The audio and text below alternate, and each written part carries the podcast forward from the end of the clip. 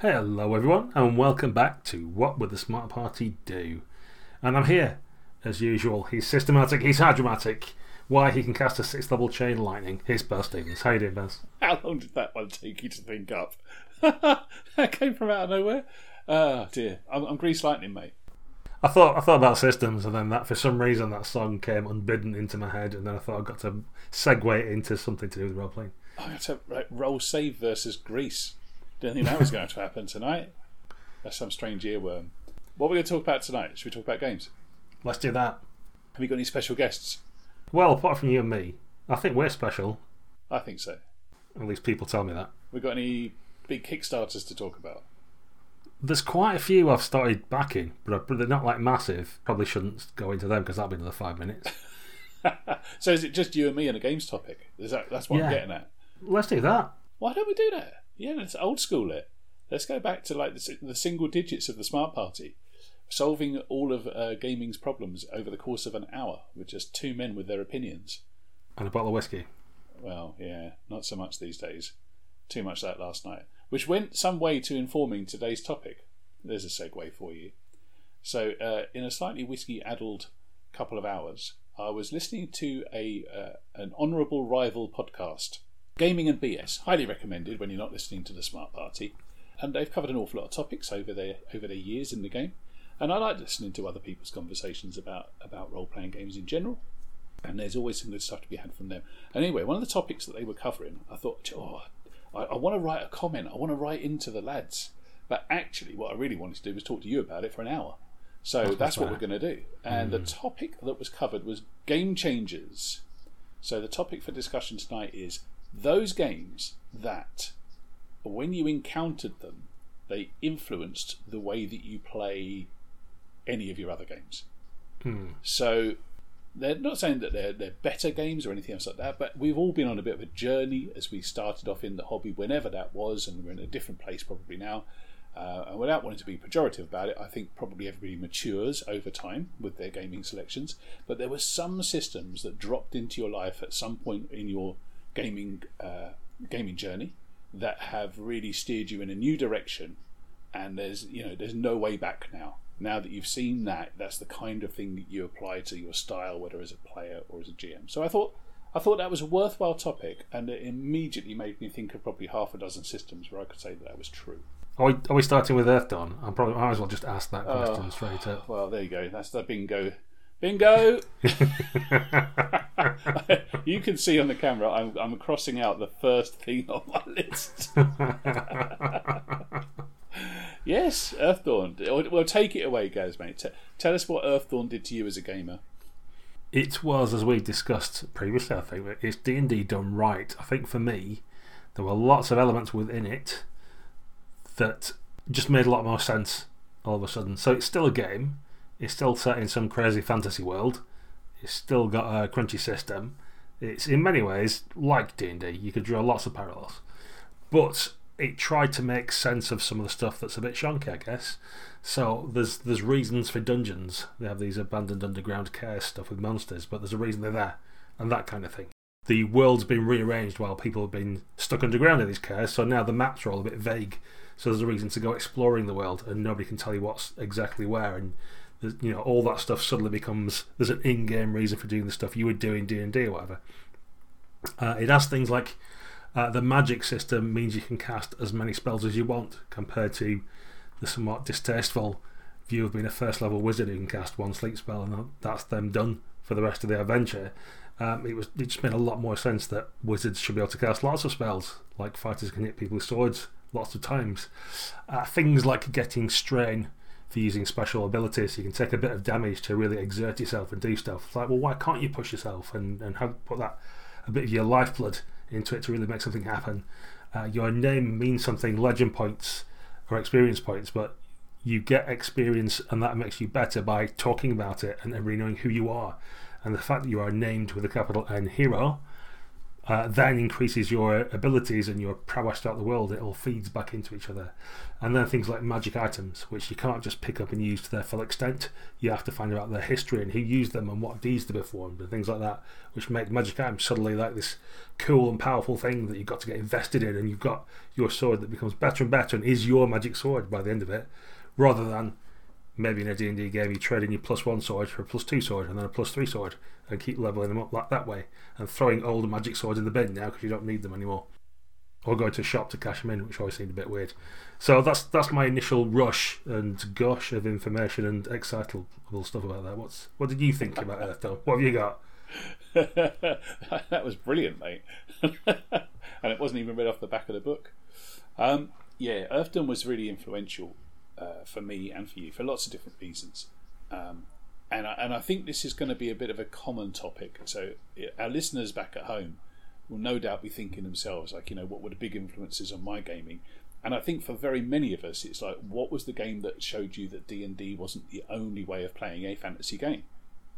Because I think the vast majority of people would have got started with that, and if they weren't started with it, it would have been like the common parlance, wouldn't it? Now, Earthdawn certainly wasn't the first to do that. I mean, you could say that RuneQuest was another take on D and D. You could certainly say that Tunnels and Trolls was another take on D and D. But I think for me, mate, same as you, Earthdawn was the one where they really thought about it, and they thought about every aspect of it as well. It's, it's not just a D and D variant; it's a reimagining, taking the same tropes and trying to apply a little bit of uh, a bit of thought and a bit of verisimilitude and some consequences, and just running forward with those ideas and saying what kind of game world would exist if these tropes are all going to be present. And I thought that was really good. Um, it massively influenced a lot of games actually because D&D doesn't really have a setting. Um, lots of games do now, but that was that wasn't always the case. Traveller never really had a setting. Yeah, yeah, official Traveller universe, but it's not there in the little black books. It's implied at best. D and D's the same. You know, it's implied. Um, and that was true of a lot of games, but but Earthdawn is Barsaive, and mm. to have that threaded all the way through it as well. Although you know, not massively an innovation necessarily, but definitely to see that a big chunky hardback fantasy role playing system could have all of that. It's kind of there with Warhammer Fantasy Roleplay for a similar kind of reason and a similar kind of vintage actually for really tying the world into the game that you play, and that, that's why it was kind of an innovation for me and a big influencer is that ever since then, and it is now a long time ago, I'd find it quite difficult to pick up, say, GURPS and, and occasionally stuff like Savage Worlds if it's just a toolkit system and it doesn't have a world to rub up against. Right. So my, my memory's probably a little bit shonky, but I certainly remember that Earthdawn was an eye opener for that one and made me look at those kind of generic games in a different light ever since. Mm. And it did um, it did a cool thing with like Serpent River, which takes you on like a, a magical mystery tour in a big sea around the, the map of Barsaive as well. Yeah. It discusses lots of little bits to it, and every paragraph had some cool thing that was there. That was just dropped in, but seemed to fit, like upside down waterfalls or you know just weird things. But every paragraph had a little nugget that made it interesting. And then once you got through the series of splat books and stuff to give you an overview of kind of like the known stuff in the world, it then started a ticking clock, and the game world started moving on and the king changed and things like that, and stuff happened. There was an invasion, and you know, like so. Not only did it have um, its own world, but then it, it set the world in motion and yes. put the players in the middle of it to sort of say these things are happening and what which what, what role do you play and how do you get involved. Uh, and that, that was again putting characters within the world that they created, not just having the world and then the characters may or may not interact with it. Yeah, uh, meta plot seems to get a bad rap sometimes. I've, I've always quite liked the idea of meta plot. That idea hmm. that um, that there's a big story that can be in the background or it can be in the foreground at your own table, obviously, but there's something happening that the button has been pressed and it's moving forward. Warhammer Fantasy Roleplay didn't ever have that. That was static for decades. Nothing mm. ever happened. It's lurched forward a lot since then when they hit the go button. But things like Earthdawn and all of the White Wolf games that were knocking around at the same sort of time you had to jump on. It was like jumping onto a comic book series. You know, if you wanted to get into the Fantastic Four, you had to wait for those little moments every now and again where they would do not quite a reboot, but it would be a good jumping on point because otherwise you would just get swept along in the meta plot. Mm. Um, I'm thinking of games like Deadlands, for example, or Brave New World. I think was the poster child for the big meta plot game. Mm. I quite like that. I quite like that. Um, that Shadowrun had some stuff happening, that there was a different president, and that the timeline was moving forward. Because that certainly wasn't the case in like the original D and D books and the games that I was playing in the eighties. They were just they were like you know flies in amber. They were just kind Right. of stuck, and they were great fun, uh, but I didn't really ever get a sense of forward motion. No. And I think that's, like I said, it's a double edged sword because it can be intimidating to get into sometimes. But you can, you can actually get into it. You can just buy the books in the right order. you can, you You can can. Yes. Do you know what I mean? As opposed to something like uh, Glorantha, for example, which is the. Like, I'm glad to see that the, the Chaosium boys are going to do a starter set for that. Yeah. To get, to get people to RuneQuest and stuff now. That's been three or four decades in the making. But that Glorantha, they keep adding more to, but it doesn't make it any easier to get in. And it doesn't matter what point you join, there's still more to find out. So, Yeah. Yeah, uh, the, the metaplot thing at least does give you some kind of framework to follow. And I think the Earthdawn one in particular, the I think was the Prelude to War. It was a framework book. It wasn't a set of hard adventures saying this is exactly the dungeon you're going to go in and this is what your character's doing. It's like these events are happening. This is how your characters might be evolved. This is how it affects the world. And then it was up to the GM to kind of like pad it in because by that point, presumably, you got some experienced characters who'd been on their own adventures and created their own friends and enemies and all the rest of it. So it was an, again a nice way of doing it as well, rather than just being a straight up adventure. It's just like here's the framework to what's going to happen, and you build that into whatever ongoing campaign you've got going on. Yeah, it's uh, uh, it's valuable insight as well, mate. Is that again? I don't think Earthdawn was the first to come up with any of these things because we're not talking about games that have influenced the hobby or even the industry, but just games that have influenced us. And and for me, there was two things I took from Earthdawn was that a nice, big, exciting backdrop is a cool thing to have in any game that you're playing, and make it about the characters. Earthdawn did that systematically with legend points and, and thread weapons and that kind of stuff, but also did it in, as you say, the way that they presented what would have previously been a module was actually campaign frames. And that really did influence a lot of the games that I bought and played in the years since. Um, and it still does. It still does. I still think those are two two touchstones I would want from my gaming. Being being a fan of the players, putting their characters at the heart of the story, but having something rolling along behind them they can fade in or out of at will um, that, that matters. You know, the world is continuing despite what you're doing down that grubby hole. Yes. Yeah, all good. Cool. I agree. So we both had the same one, which is it's going to make this either a very short poll. I can't imagine we've got the same ones in the rest of the list. I can't imagine we have. Can I pick on? Um, can I just pick at that thread a little bit more and leap way forward in time? Uh, because I just wanted to mention that I've got a couple of games that are kind of my go-to's for when I want to get a D&D style game going on, but I don't want to play D&D. So D&D's probably had more iterations than any other game in the world, and almost every table has got its own iteration of D&D. And when you start counting retro clones, this, that, and everything else, if you do want to play Dungeons and Dragons, you don't have to play Dungeons and Dragons. And the games that I've found the most influential for me personally, um, enough to cause me to end up writing my own version, uh, would be at both ends of the kind of the OSR spectrum.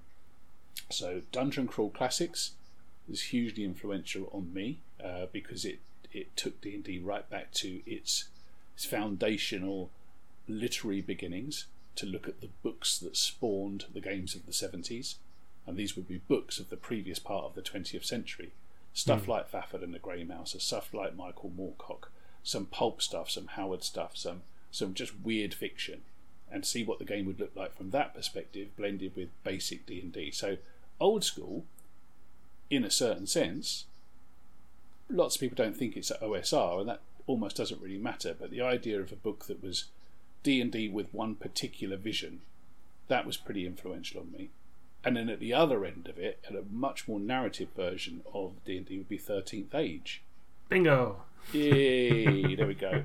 So that's the one that that takes the the slick mechanics from third and fourth edition and bolts them onto some quite indie story game type techniques that make the campaign uh, organic and all about following the improvisation around the table and yet having big ass crunchy battle scenes just like you were you had when you were fighting goblins in a cave in 1981 but with modern gaming technology around it so two different very different perspectives on Dungeons and Dragons very different perspectives But both of those have been a massive influence on the style of game that I want.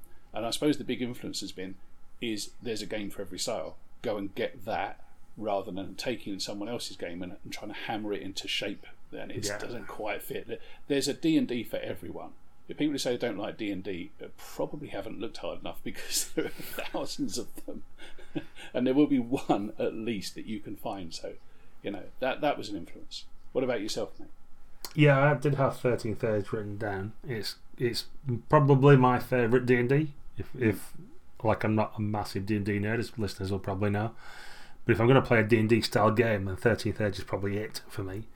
Um, part of that is um, it's the escalation of stuff, if I can coin that phrase. So there's the escalation die, which goes up every round and makes it increasingly likely that the, the players will hit and therefore defeat their foes, so the combats don't go on too long. Uh, but it works for levels as well. So like, I, I just remember D and D games of old where like I'd have whatever a longsword that does a D8 say, and then I'd finally get my plus one longsword, so I'd do a D8 plus one, and that, it'd sort of like incrementally go like that. Whereas in 13th Age, it's like I'll do a D8 and then I'm second level, so I'll do two D8, and now I'm third level, so I'll do three D8. So there's like a really sort of like uh, steep ramp in uh, how many dice you get to roll and how powerful you feel. So you can see like real progression quite quickly. It probably comes down to again that thing of not wanting to be a wizard that casts one spell and then can't do anything. I like the quick move into. You can do lots of things, and then you've got lots of little abilities that key off stuff.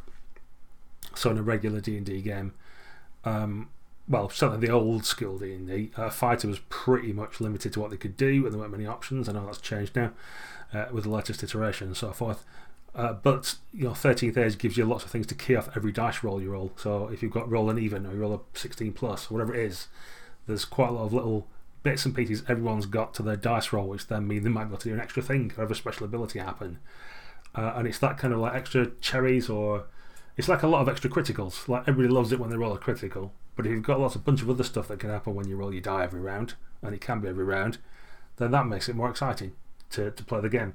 And then, like I say as well, you've, you've added in the indie elements that you've alluded to.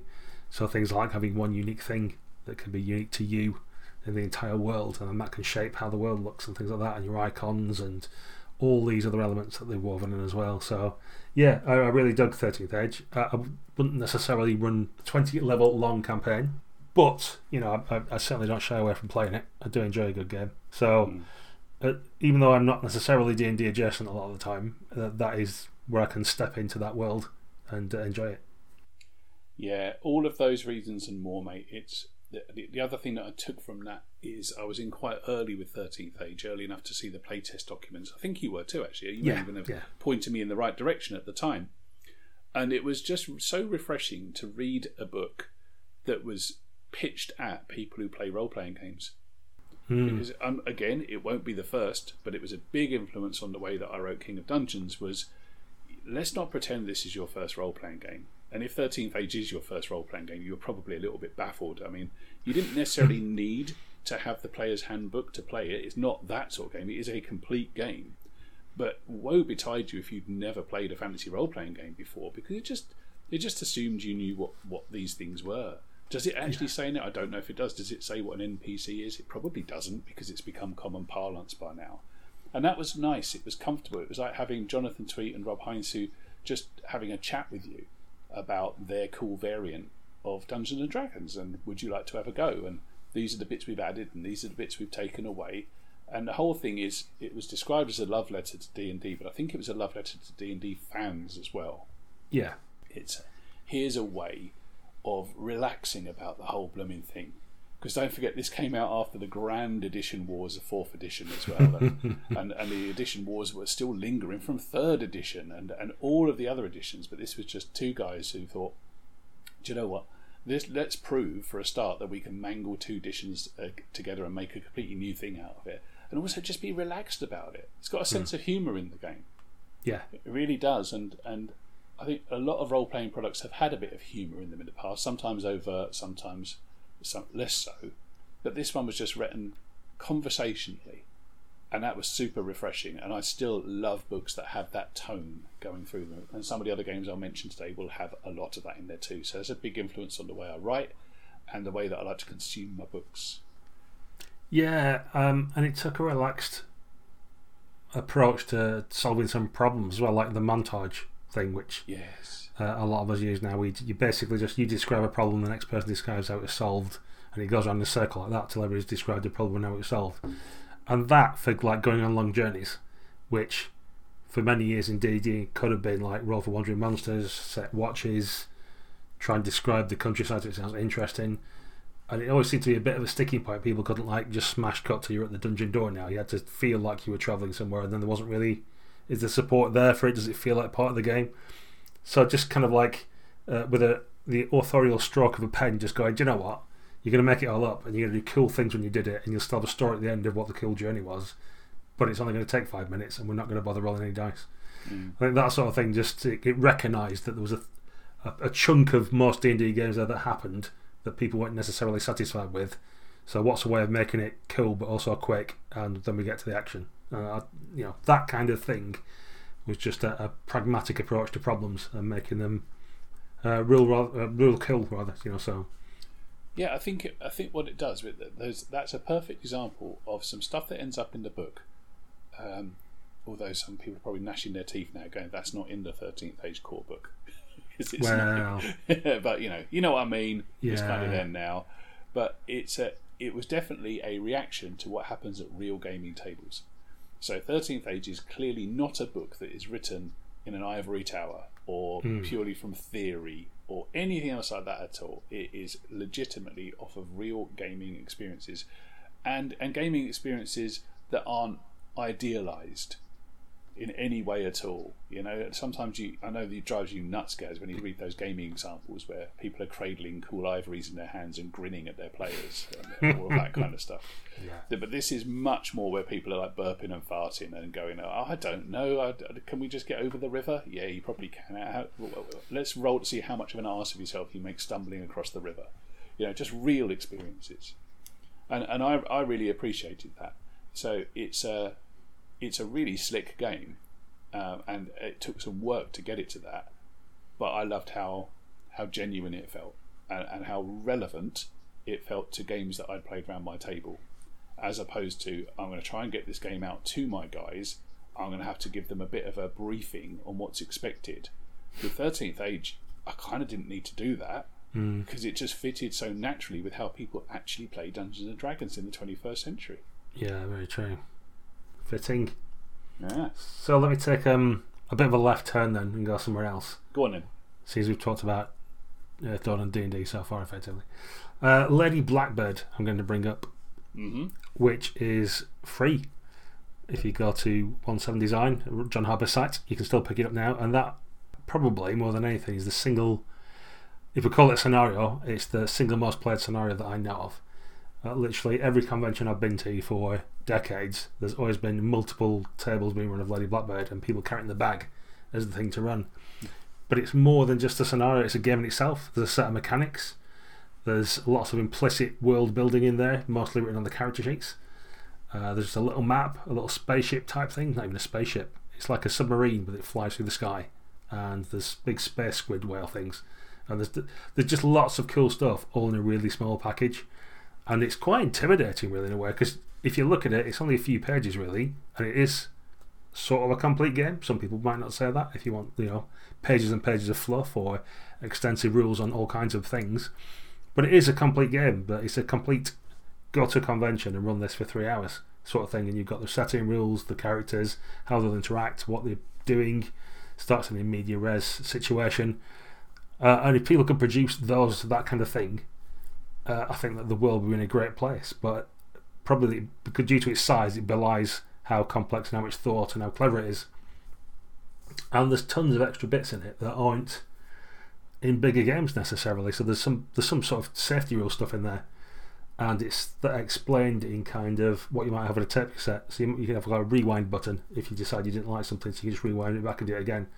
And there's a fast forward button if you decide you don't like the current scene, which might be for um, you know, X-Card reasons, or it could just be that everybody's bored to say, can we cast force forward and move to the next scene? And just tells you very directly to do stuff that can make your game better rather than trying to go around the false sort of contracts that you might have in many games and kind of feeling like you have to sit through scenes that you don't want to or things like that. So that's all cool. The characters are all really engaging. It starts in media res, there's a clear goal. Uh, it's just a really, really good product. And, you know, again, for those at the back, it's free. You can just go on his website and take it. And it's uh, just a brilliant piece of work, which I say is like part convention game, part scenario, part actual game, part treatise on how to run a game, just generally. And for the, for the amount of words there are there, there's actually a lot of stuff packed into it. And it's really good product. So this is one of those ones that is personally influential because uh, I agree with you, mate. I've never played it, uh, but I've studied it, studied it hard to take some design lessons from it. Um, but it's definitely been influential in the wider industry as well. Uh, I don't think it's the last time we'll talk about John Harper today either. But my question for you is, why hasn't that format been picked up by other people, other publishers, and really punched through into kind of like a mainstream way of, of, of consuming role playing games? Because it looks like it does everything right. It does do everything right.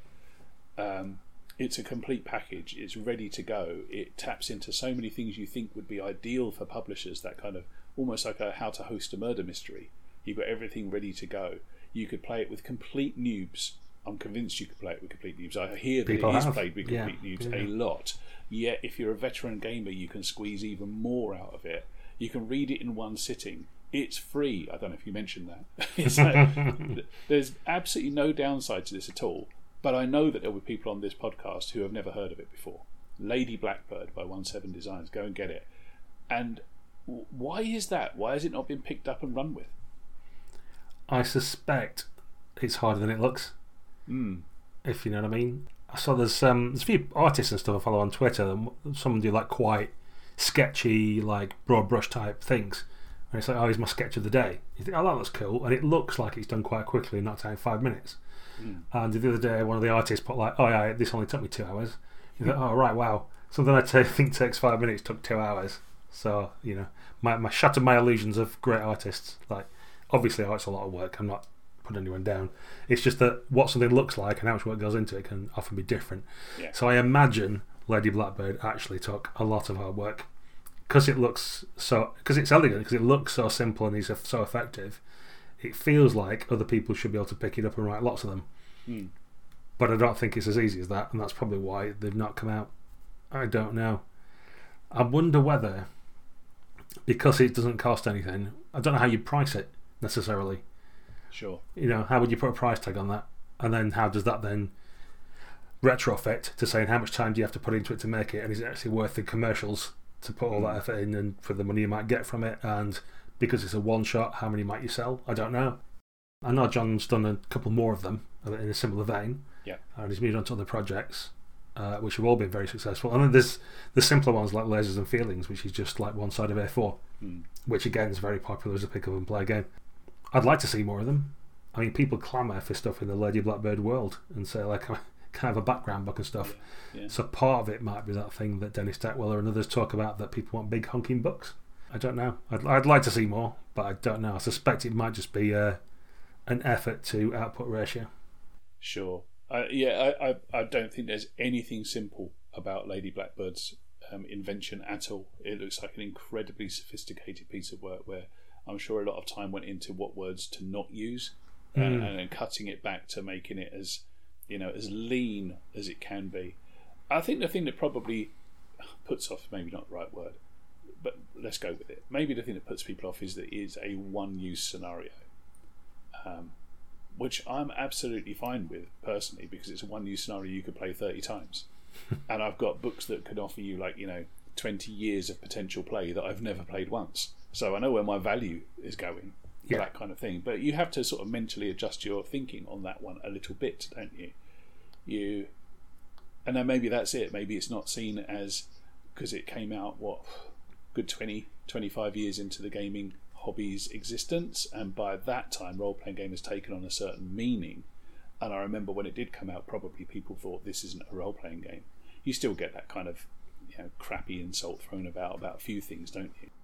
Regrettably, yeah. And in indie gaming and story gaming and, and games of that kind of vintage, it was not alone at, at the time in, in trying something new about the way that role playing games were played around a table, if they were played around a table at all. So perhaps it was ahead of its time. Yeah, maybe. From John Harper, we said we'd mention his games as well, so let's bring up Agon, which I played a lot Mhm. of last year and played a bit of this year as well, to be fair. that's probably the evolution of where he went. It's probably a bigger Lady Blackbird, if you know what I mean. Yeah. In terms yeah, of- yeah, yeah.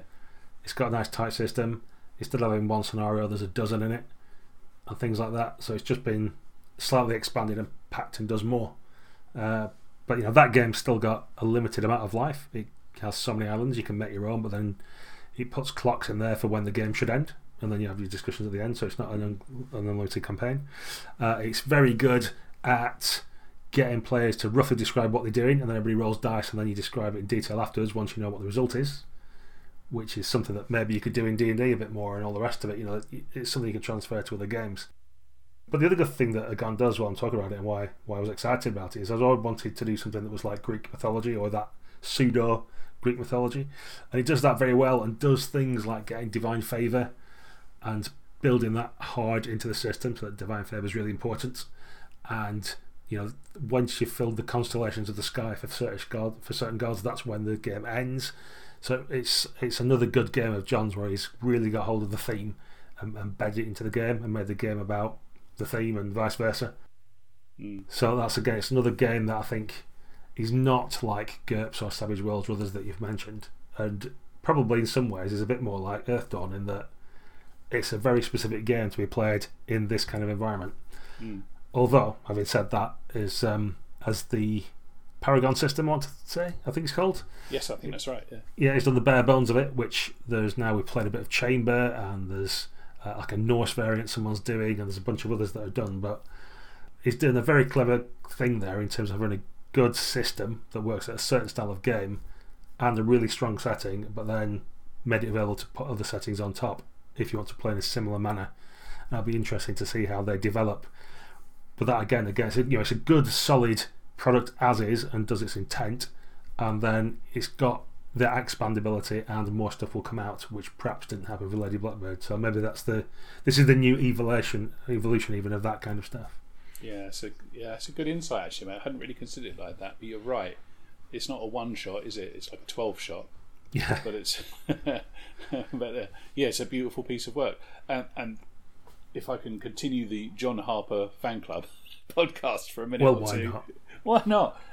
and refer our honourable listeners back to the previous episode in which you know we had a great interview with John Harper, didn't we? Um, Indeed. about his methodologies, and it's well worth going back through the archives to find that one. I remember one of the things that he, that he came out with, which kind of surprised me at the time and still does, is how he designs his game with the couch sheet first and then designs a game around it. So graphic design sits right at the heart of a lot of his decisions. Uh, and the visual aspect of his games is something that will never come across well in a podcast, but is is it has to be seen. Um, one of the games that I've got on my list, which is hugely influential on me, and it's fairly recent, is Blades in the Dark. So Blades in the Dark is through Evil Hat now. It's uh, they, they're the ones who distribute that, and that's another game by John Harper. And Blades in the Dark is the game of heists in a kind of slightly industrial, smoky, Edwardian fantasy world. So if you're thinking of touchstones, it would be things like apparently the Dishonored video game. Very much so. Yeah. And in books, that would be Lies of Locke Lamora, things like that. So it's you play criminals, you're a bunch of scoundrels, you run around in tri-cornered hats with little flintlock pistols uh, in a grimy city that's full of ghosts. And it is, I think it's a masterpiece. Blades in the Dark is just, it, it blows my mind on repeated rereads what it achieves, sometimes in not very many words at all. And I think it's a hard game to run, and I think it's a hard game to play, but it is incredibly rewarding what it does with so few moving pieces.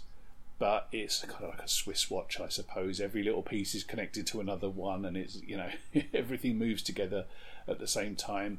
Uh, and it somehow remains hackable as well, and has now given birth to an awful lot of games called Forged in the Dark Games as a kind of a stable, stable label. And well, what has it done for me? I mean, the innovations in that game that I now want to see in all games are things like, and again, it wouldn't be the first one to have done it, but the idea of a crew sheet, the idea of your party or your group being a character as well as the individuals within it. So it's like a central shared resource. Could be smugglers, or they could be hawkers, or they could be some weird cult, but that will actually have mechanical heft in the game. It will matter what sort of party you have decided to play. That party will have abilities, it will have resources, it will have stats. You can roll dice off of them. And again, not the first to do it, but if I don't see something like that in, in a game now, I wonder why on earth it isn't there. Mm. Because it seems so natural. Warhammer Fantasy Roleplay did it with third edition. Other games have done it since. Uh, it's it's just a lovely thing, but it's one of about twenty things in Blades in the Dark, which I, I just want to see in all other games from now on. Yeah. Talking about factions, talking about clocks, the way that the the background um, comes in and out of focus depending what happens at your table and no one else's. There's absolutely no sense of meta plot whatsoever in this at all. But you know, every game will be different. The idea of a finite ending point on it, where you can retire characters, you know, it doesn't go on forever. But you're better off having a second season, maybe like The Wire, where you look at everything from a different viewpoint in the same place. Yeah. It's as clever as anything. Bloody clever game that. Yeah, brilliant. Another elegant game. Uh, and it's got stuff like the stress mechanic. So you can take stress to have flashbacks and Yeah. things. So you don't spend all your time working out how you geared up and what the plan was in the first place. Just get on with your plan. If in five minutes you haven't made an engagement roll and got on to the, the heist, I don't know what you're doing with Blades in the Dark. Stop playing Shadowrun in the 80s where you spent three hours planning it and then half an hour actually getting it wrong and kicking doors in. Yeah. Uh, and things like if you're the group lead on a stealth roll, enemy fails just gives you stress because you're getting wound up about them trying to keep quiet every time someone stands on the branch, you have a heart attack. So it, it, like it narratively makes sense as well that that's happening. And the stress little bar is like a, a temperature gauge until it gets to the point where it goes red when your car says stop now and you have to stop or the engine will blow up. It's that kind of thing where you, you get a permanent uh, debilitating condition if your stress goes too high and that kind of stuff. And you clear it by by using your vice. So you've got another bit of narrative stuff where you go and smoke opium or dance with ladies or do whatever else is that's your vice, which adds more story but has a mechanical effect in the downtime.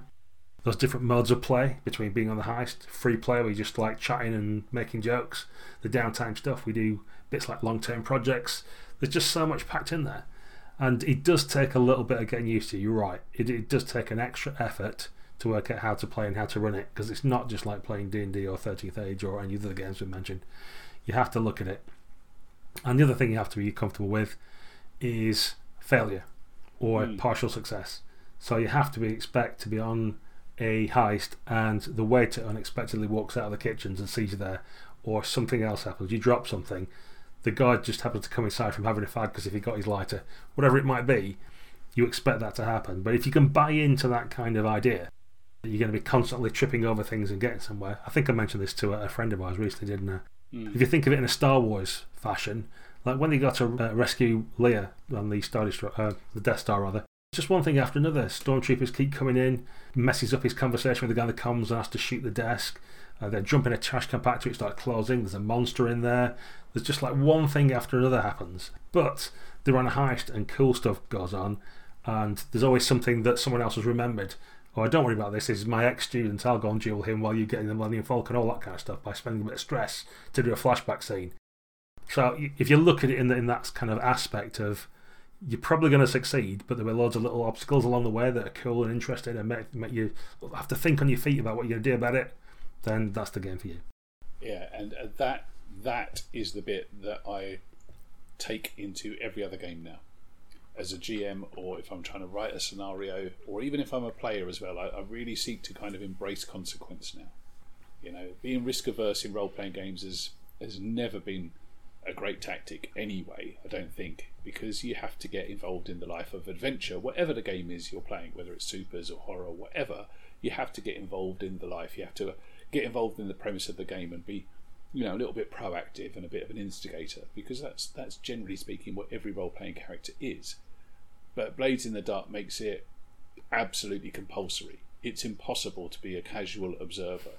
As soon as you interact with the world in any way at all, as soon as you take a step, something's going to take a step towards you, and things that have to happen, and and it soon spirals, and it just becomes a game that's that's very very difficult to prepare for in some ways. You have to prepare to improvise because you can't write really a scenario for it that's going to have any words on the page beyond the first opening scene because you know stuff is going to happen and it's it's it, the only predictability is about how unpredictable things are going to be Mm.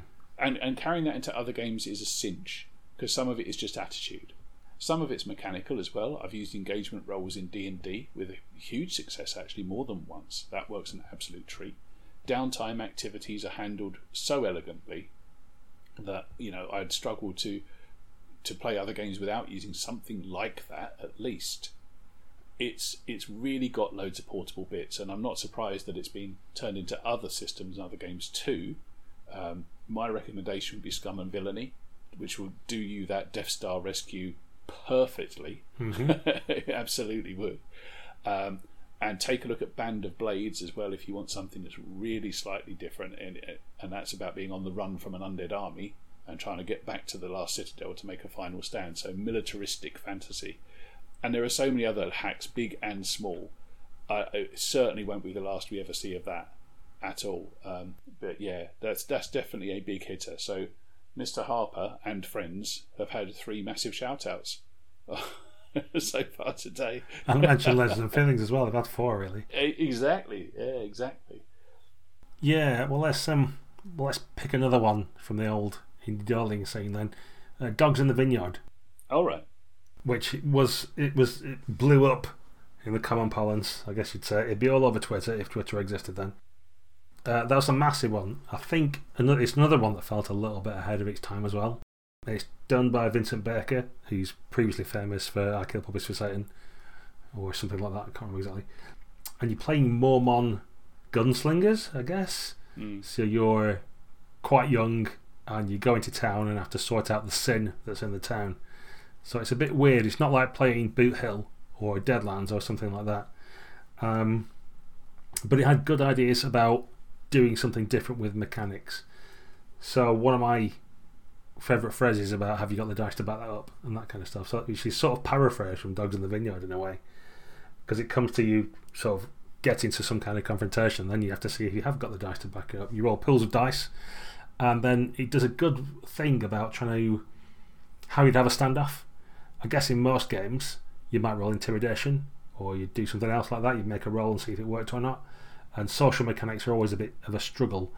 In Dogs in the Vineyard, if, for example, you decided you were going to go in town and kill the sheriff, and I was trying to stop you, we could start out just having a normal conversation about it and, and saying yes and no, and you roll some dice based on your traits and stuff, and then two at a time, you put your dice forward into a pool to try and win the stakes, and you set the stakes out. One is I'm trying to stop you, and you always were trying to get in and kill the sheriff. The stakes are quite clear. So I might put through a four and a three or five rolled, and then you try and put two better dice in there to beat me, and then I, I can raise by putting two more of my dice in the stuff. But you might run out of dice one side of the before the other one has done. But it's already given you that kind of backward and forward of conversation rather than just saying, let me in. No, I'm not. Let's roll dice and see it. You can say, oh, you should let me in for this reason. I'm not going to come in because X, Y, Z. So it gives you a bit of narrative to and fro, which is cool. And then you can escalate. So you can go to fists, or you can pull a knife out, or you can pull a gun out. But each time you escalate, you get to roll more dice, so you've got more to put into your argument. But it also means the fallout that's going to come at the end of it is going to be worse. And if you've gone all the way up to guns, then there are chances you might die. If your fallout's 20 or more, uh, you've got two options either you're dead or you get to narrate a, scene, uh, a scene where you die. So, so it's either dead or a delayed death. But that's, that gives you the sort of like, do you want to pull out guns and shoot people thing? Because there's a good chance you might die. Which, in a game like Deadlands and Boot Hill again, you would just be pulling out guns all the time and shooting people. But uh, it just sort of like subverts that kind of genre expectation. So every conversation you're in, or any conflict you're in, you're always thinking, do I want to escalate? Do I want to roll more dice or not? Um, you know, do I want to, or do I just want to give now and let him have his stakes, and then I'm to have to work another way around it afterwards? One of the first games I saw that give a new way of setting up conflicts and resolving it. Yeah, so that idea of conflict resolution, again, I don't think it invented, but probably one of the first major exposures I'd have had to the idea of conflict It's resolution. real where- popular one, yeah. Yeah, where you you won't do things round by round necessarily. It won't be about tasks. A, a task might be picking a lock. Uh, a task might be swinging a sword, but a conflict resolution might be um, getting through the door, uh, as opposed to picking a lock. There are millions of different ways you can do it, or the entire combat. Yeah. Uh, so it, it can stretch and blend around that. So yeah, I've seen that in lots of games um, since then. Can't think of too many before. But is that something that's informed the way that you played games in the last couple of months? Is there anything that you recognise from Dogs in the Vineyard that, that you do now that you didn't do before encountering that? It gave me an appreciation of the mix of the mechanic and the broader brush. So, Agon, which we just mentioned, for example, is largely conflict resolution. And that also has quite a crunchy bit to it. It's not like as crunchy as Dogs in the Vineyard, which rolls lots of dice. You need a bucket of dice to play it. Mm. But there's just enough crunch where you have to you, you do have decisions to make about what domain you're going to use, or if whether get involved or not, or whether you support someone else. So it's that mix of because I think a lot of those at the time when the small press games were coming out at that period, there was kind of an anti D and D vibe to a certain extent. Hmm. There's the whole thing where Ron Edwards has gone like if you play D and D, you're brain dead, and there's this kind of like factionalism that split between so-called indie games and uh, trad games. And I think uh, certainly Dogs and then later Agon and some of the ones in between have done a much better job of uh, the middle ground, where you might actually have a gem and you do roll some dice, and there are some tactical decisions to make, but it's also conflict resolution, and it's more about the story than making individual task rolls and things like that. Mm. So it, it, it's, I think it's definitely influenced a lot of other game designers off the back of it. You know, once Dogs in the Vineyard really hit, a lot of the people looked at it, oh, that's great. I'm going to do something like that. So I think it's one of those core um, central games that people think of when you talk about indie games when they all exploded. And then, so there's a lot of DNA from that that like, I've filtered out into a variety of other things. Yeah, and of course, Vincent Baker, amongst other things, goes on to create Apocalypse World, Mhm. which, which then spins off even more stuff. And these games are hugely influential, even beyond you know what we're talking about now around our personal tables. They've they've all inspired new games, new designers. People have started writing their own games purely because they've read what they've seen in Dogs in the Vineyard, Apocalypse World, Lasers and Feelings. That that breed of designer uh, has just turned out to be so influential. They changed the way the games are played around a table, and then perhaps change the way the games are published and and consumed in the wider hobby, Yeah. which is sure. no small thing. Okay, um, I'm going to go back in time slightly further. I'm going to go back to uh, to God's own decade, the 90s. so, not for the first time, because I think in in any gamer's sort of like personal kind of, I keep saying journey. That's a terrible word. Any gamer's kind of experiences as they they go on from being like a callow youth to being a crusty old veteran gamer. You you get to a bit, I think, where you decide you want to be a bit more grown up about your gaming. Uh, you go past that quite quickly and you realise that there's nothing wrong with playing a barbarian and punching people for fun and profit. But you know, you go through a stage where you get quite serious about it and a little bit moody. yeah. and uh, my moody years were definitely the 90s. They were the hobby's moody years as well. And I wanted to flag up like a, a, a little group of games that kind of influenced me on the way that I view uh, games set in the modern day. So I love genre stuff, and I've always played barbarians and wizards, or uh, space pilots and miners, um, or 1920s investigators, or a kind of a pulp uh, idea. But modern day gaming, gaming in like the current world, the one that it is right now, where it's got like telephones and cars and petrol stations and computers, that was kind of like that was a piece of gaming that I'd never really played in very much before. Um, wasn't fantastically well represented, and, and I couldn't get anyone to play superheroes, which was probably the closest thing you could get to that. Yeah. But then the 90s came along, and that was the only type of game that was being made. so the games that really sort of changed the way that I viewed gaming were Over the Edge, Unknown Armies, Yeah. um, games like Mage, as part of the big White Wolf 90s production line. Mhm. Those ones that made you play what looked like ordinary people, but in fact are anything but. Playing in, in the world with the greatest source book ever written, which is Earth. So you've got all of that kind of like stuff that people know. And the influence that I took from that was the immediate accessibility for those kind of scenarios. Unlike a space game where you have to try and say spaceship, but then make sure that everyone's seeing the same spaceship that you are in your head. It's not the SS, it's not USS Enterprise or you know, or it's uh, or the Millennium Falcon or Saturn Five. it could be any of those things. But in a modern day game, when you say pizza delivery, people are going to see that kind of like flat white box, aren't they, with a pizza in it? You don't really have to elaborate massively. Yeah. So you can get really stuck into some of the crispier stuff behind all of that. And games like Over the Edge, Unknown Armies, and Mage literally played with reality because reality was already sketched out for everybody. Everybody understood what an aeroplane was and like you know that kind of stuff. So let's talk about stuff that's behind that, and it it brought into the media of the time with things like the X Files being on TV. Uh, Fortean Times was kind of like you know really big publication back then. I remember, uh, and people's appetite for comics was definitely getting a little bit darker and a bit less kind of uh, Marvel comics. It was less four color and a bit more like Sandman, uh, Preacher, things like that. Mm. And those games they were all a little bit moody, even over the edge, which is at times a hilarious game. But they were all had a certain amount of maturity to them. Yeah. Not in a kind of guns and gore and sex, but just in a kind of big ideas kind of thing. Mm. And and I still to this day like that idea. I like the idea of having big concepts. Even if I'm playing a science fiction game or a fantasy game now, I think it's it's a good thing to have some some some meat to, to, to the adventure. Does that make sense? I don't think that makes any sense. You'll do a better job of it now.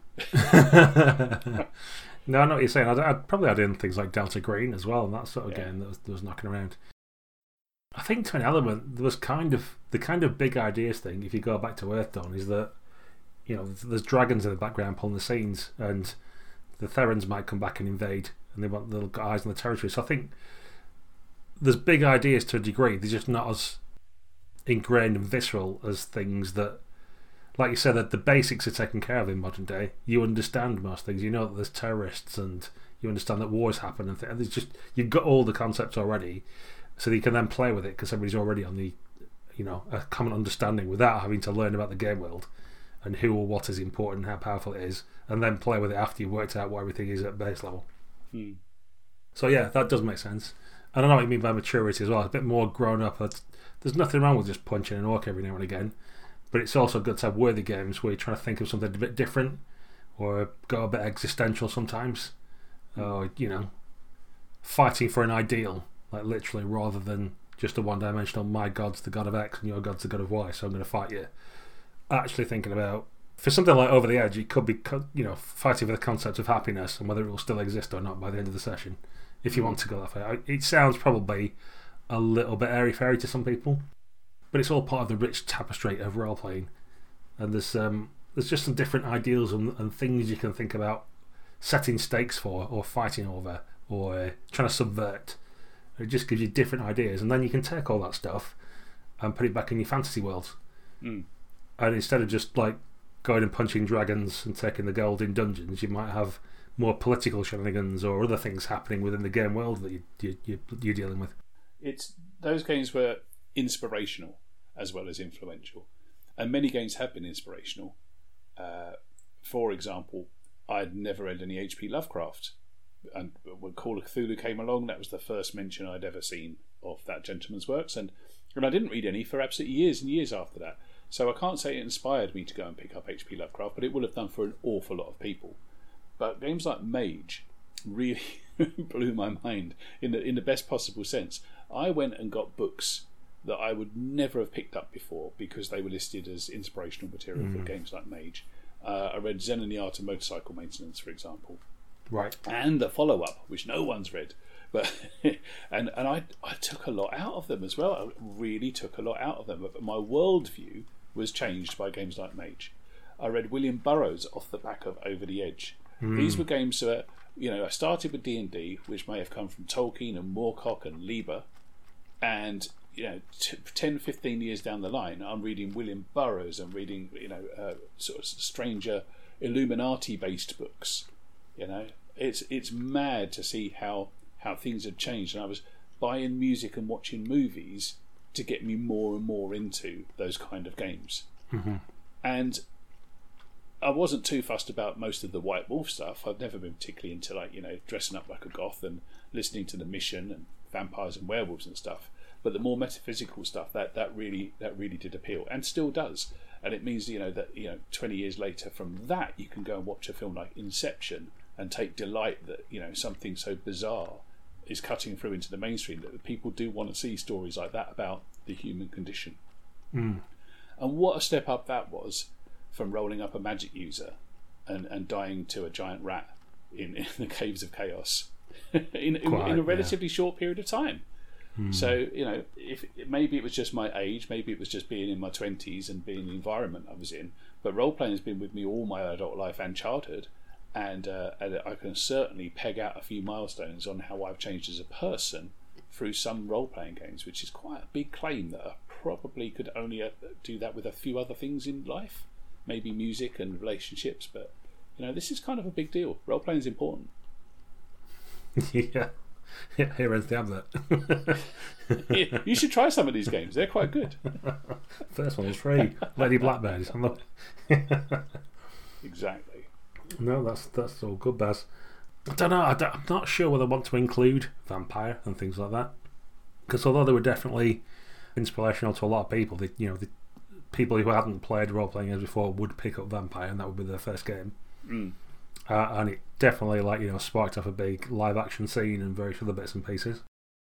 There are a set of games where the mechanics don't really help. Yeah. The stated design goals and the, the mechanics are like you can draw the D&D, the DNA right back to D and D.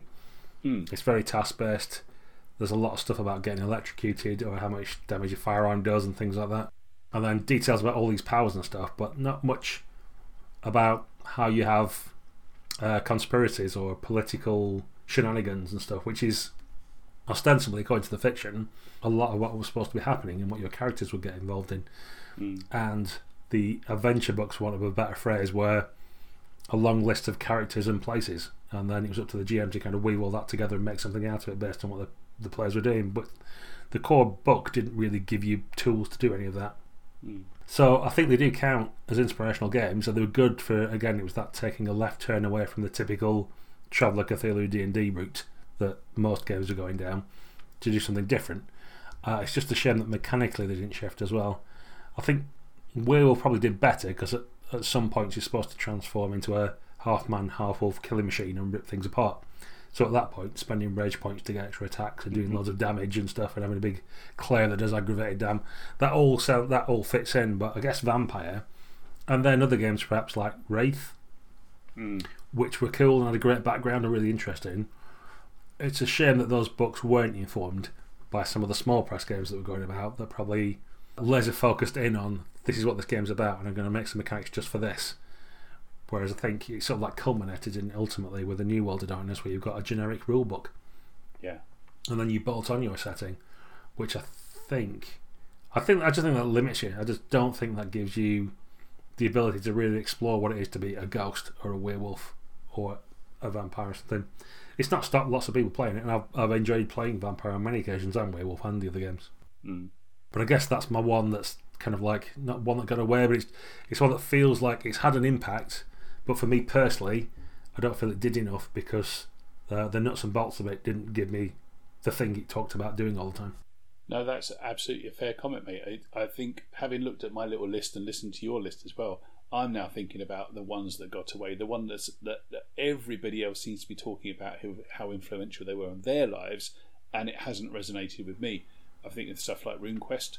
Um, just has never landed with me squarely. Um, I've no objection to it wanting to keep attempting to do that. And the start a set I'm looking forward to greedily. Uh, but in all my years, it's never really landed with me.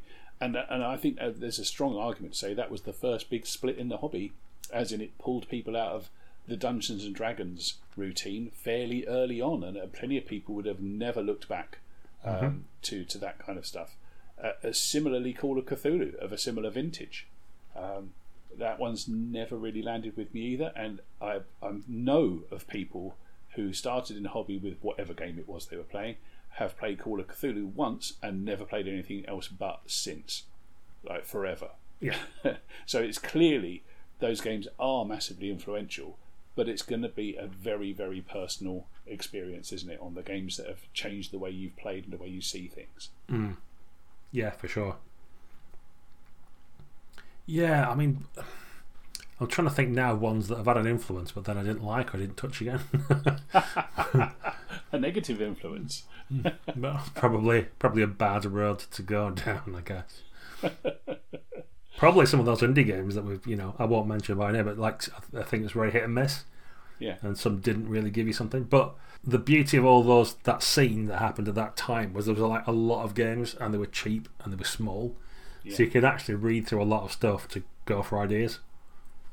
Hmm. And then it's nice to see that some of them then propagated and come through into other games as well. I'm thinking of things like talking another big influencer, I guess, is the free league uh, phenomenon, shall we call it? Yes. where there's just a bunch of stuff which is all ostensibly year zero engine they call it, but there's a massive difference between Forbidden Lands and Tales from the Loop. Like they are not the same system apart from you roll a bunch of d6s and look for sixes. There's a lot of differences in the meat of those games. Uh, but uh, when you make characters for most of their games, like Versen and all the others, uh, on each character it's, a, it's got a line where it says, and you think this about someone else, pick who it is. Mm. And that's the sort of thing that's come out of that sort of early indie games that wasn't necessarily in D&D. I guess people did it in the home games. It might even be in some early books, and I've forgotten now. And just it was reinvented, and I think it was a brand new idea. But that's kind of what might some people might call indie elements in inverted commas. Uh, it's good to see them coming out in games like Free League, where they just bake it in now. And it's just standard that all the games do something like that because it's a great idea. Why wouldn't you try and link the characters together, even if it's a fairly superficial way at first? It will give you something to add to your game. And I think that's the other bit that, that I really like. You're seeing those inspirational little bits that are like dotted about that seem quite small and could be overlooked quite easily. Some people might look at it and just ignore that bit of the, the character generation process, but those bits that you see speckled throughout and the ones that stick and seem to turn up in lots of games over and over again, they're, the- they're the really interesting and exciting ones to me. Hmm. Yeah, absolutely, mate. So it turns out that there's there's little flashes across your gaming career that just last. You don't know they're going to at the time. Sometimes it's a revelation, isn't it? You crack open a book or you play that session at a con, you think, wow, that has opened up my perceptions to what gaming can be like. I'll never be the same again afterwards. But actually, I think with most of these things, it's, it's little seeds get planted at the back of your head and you find yourself writing a scenario for I don't know for the Expanse RPG or something, um, but because of a game of Over the Edge you played in 1996, you, you're adding in a little faction that you just wouldn't have done if you hadn't had that exposure to that game. It's opened up a little door in your brain, hasn't it, and just let some let some new vibes in. Yeah. Um, so you know, gaming constantly evolves, and as gamers, I think we constantly evolve, and I think that's a good thing. And I am absolutely certain that the well isn't dry yet. Something I don't know what it will be. Something's going to come along and make me want to burn all my prior books and never go back to playing them again. and I won't. Don't worry, because I've done that once already, and that was really painful. Burn Um, before. I've done it before, yeah. But there will be there will be something like, and it'll probably be written by John Harper.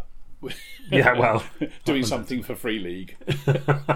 oh my god, can you imagine? Yes. yeah, well, exactly. Can you imagine? And and, and that's that's what it's going to be, isn't it? It's going to be probably crossing a couple of streams, uh, probably bringing in viewpoints from different things. Which is why to get just a little bit serious just at the end. That's why diversity is such a big deal for hmm. for this hobby. Just bringing in different viewpoints and different voices can only be a good thing because it will just send the hobby spinning off into some place which is going to get some young person cracking open a book or sitting down at a con or watching a stream and going, OMG, things are different now. And, and that's what it's all about, isn't it? Yeah, for sure. This, you talked about Kickstarter briefly earlier. Well, you tried not to talk about it. And I, I'm just going to pad now while I try and find out my Kickstarter things. So, so I can Well, that's find a fairly fairly big list to look through, isn't it? It's uh, Coyote and Crow, the role playing game, Yes. which was made by Native Americans. It's a kind of like, I want to say sci fi a bit, or futuristic fantasy. I don't know. It's got some really cool art. Everyone is from you know a different background than the typical you know white European. So I've seen something like that, which is taken from our community and gone. Do you know what? We haven't done a role playing game. Let's sort something out, and let's bring our culture into it. Like that's just something new. Like that's not been done before in terms of built from that uh, that well of inspiration and historical knowledge and you know shared culture and understanding. Yeah, I, I noticed that uh, the uh, that game just hit a million dollars on Kickstarter. And, Yes, um, all right. and there, there aren't many that have. so that's a massive deal. Yeah, that's huge.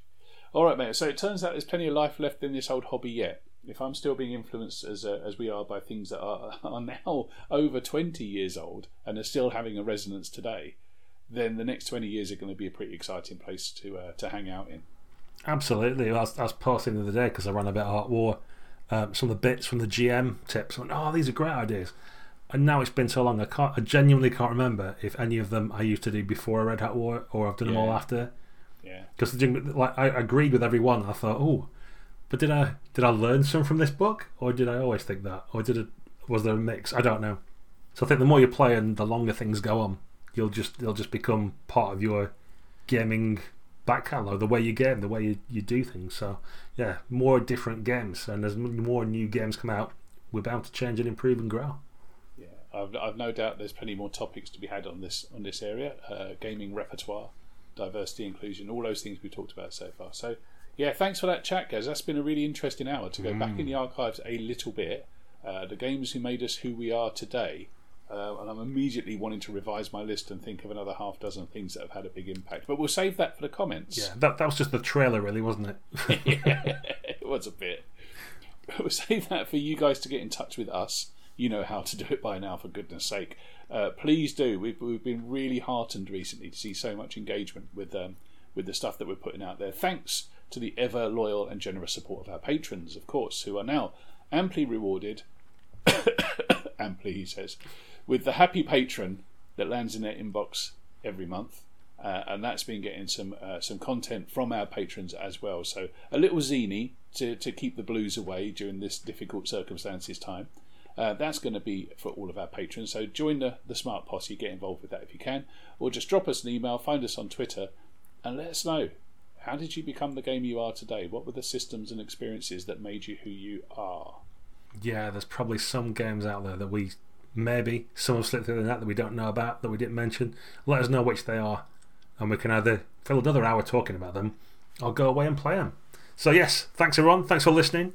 Thanks to all our patrons once more, and thanks to everybody who supports and uh, shares news about the channel. And we'll see you next time on What Would the Smart Party Do? Bye.